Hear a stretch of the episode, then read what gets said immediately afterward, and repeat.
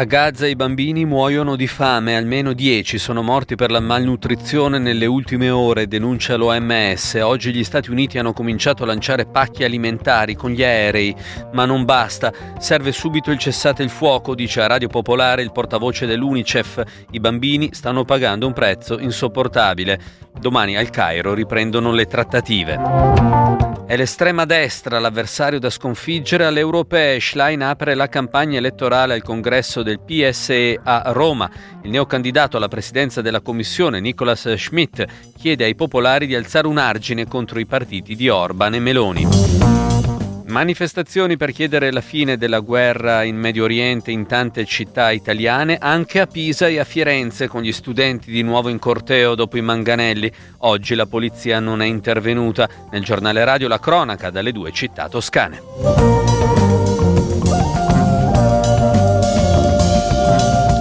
Buona serata dalla redazione di Popolare Network, benvenuti al giornale radio delle diciannove e trenta. I bambini di Gaza muoiono di fame, letteralmente. Oggi l'O M S ha denunciato che almeno dieci bimbi sono morti negli ultimi giorni perché non avevano nulla da mangiare da troppo tempo.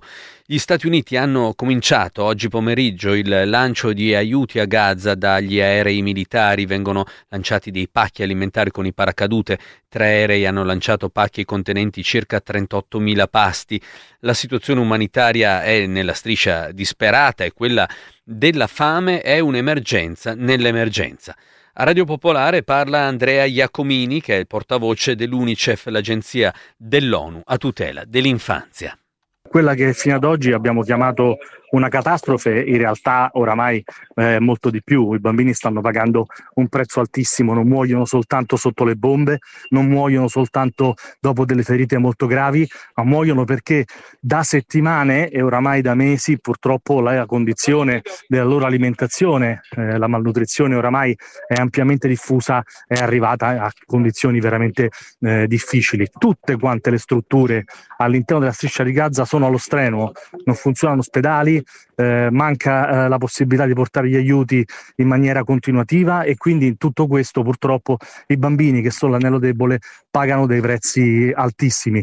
Veramente oramai il livello di preoccupazione ha superato ogni limite. Noi chiediamo con forza un cessate il fuoco immediato e la possibilità di soccorrere questi bambini. Oggi non si può più aspettare, per come si stanno mettendo le cose, per la gravità della situazione. Al nord praticamente il novantacinque per cento dei bambini sono malnutriti. La situazione è un po' leggermente migliore al sud, ma immaginate quei genitori che praticamente oramai tutti ammassati al confine eh, vedono i loro figli in condizioni oramai con i visi pallidi, i volti languidi, e sanno magari che a dieci chilometri basta far entrare qualche camion per migliorare la situazione. Oramai non è più una catastrofe, è veramente una situazione per la quale i bambini oramai subiscono, lo ripeto, non soltanto i bombardamenti, non soltanto la fame, come parliamo anche in queste ore, ma soprattutto dei traumi psicologici che si porteranno tutta la vita. Ci sono stati anche dei bombardamenti in queste ultime ore, almeno diciassette persone sono morte e decine sono rimaste ferite in bombardamenti avvenuti contro tre abitazioni a Deir el-Balah e Jabalia. Siamo nel centro e nel nord della striscia di Gaza. La notizia è stata diffusa dall'agenzia palestinese Uafa. Per quanto riguarda le trattative per il cessate il fuoco, domani eh, riprenderanno al Cairo i negoziati. Si parlerà appunto del cessate il fuoco e dello scambio tra gli ostaggi israeliani e i prigionieri palestinesi. Le famiglie degli ostaggi israeliani continuano la loro protesta, partiti da un kibbutz una settimana fa, sono arrivati a Gerusalemme. L'atteggiamento del governo Netanyahu nei loro confronti è stato repressivo, sono stati addirittura respinti e attaccati con gli idranti dalla polizia.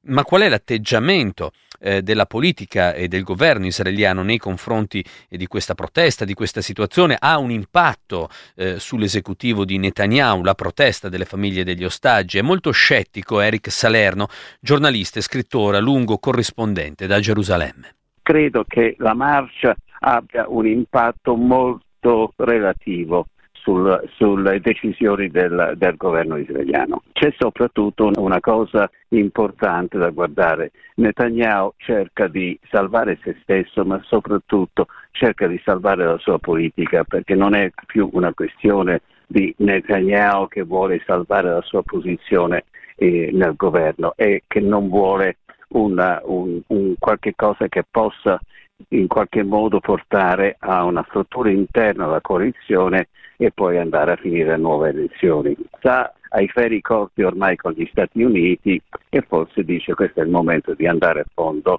e poi vediamo che succede.